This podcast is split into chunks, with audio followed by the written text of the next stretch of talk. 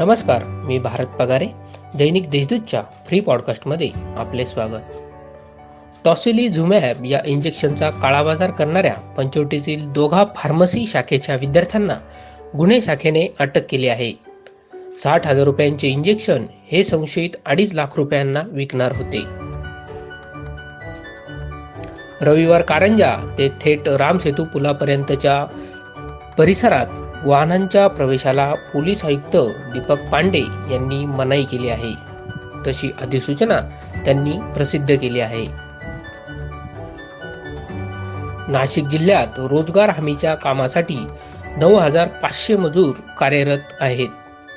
दुष्काळी म्हणून ओळख असलेल्या मालेगाव आणि नांदगाव तालुक्यात मजुरांची संख्या सर्वाधिक आहे.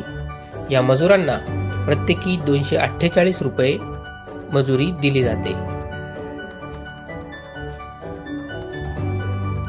करोना काळातही जिल्हा परिषदेच्या अंगणवाडी सेविका मदतनीस यांनी जीवाची पर्वा न करता घरोघरी जाऊन कर्तव्य बजावले.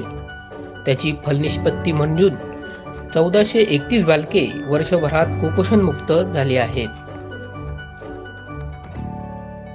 भारतीय संविधान लोकशाहीचा धर्मग्रंथ असून येथे कुणा एकाची सत्ता पॉवर नाही. आणि म्हणून ही लोकशाही सार्वभौम आहे असे प्रतिपादन ज्येष्ठ विधिज्ञ ॲडव्होकेट जयंत जायभावे यांनी केले. ते डिजिटल वसंत व्याख्यानमालेत बोलत होते.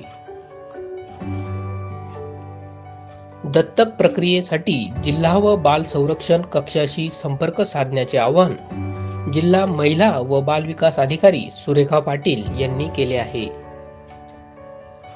गुरुवारी जिल्ह्यात दिवसभरात चार हजार एकशे साठ नवे करोनाबाधित आढळले. यातील तीन हजार सातशे ब्याऐंशी रुग्ण बरे होऊन घरी गेले आहेत. तर चौतीस हजार रुग्ण सध्या उपचार घेत आहेत.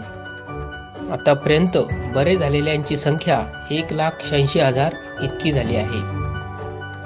अधिक बातम्यांसाठी देशदूतच्या वेबसाईटला भेट द्या.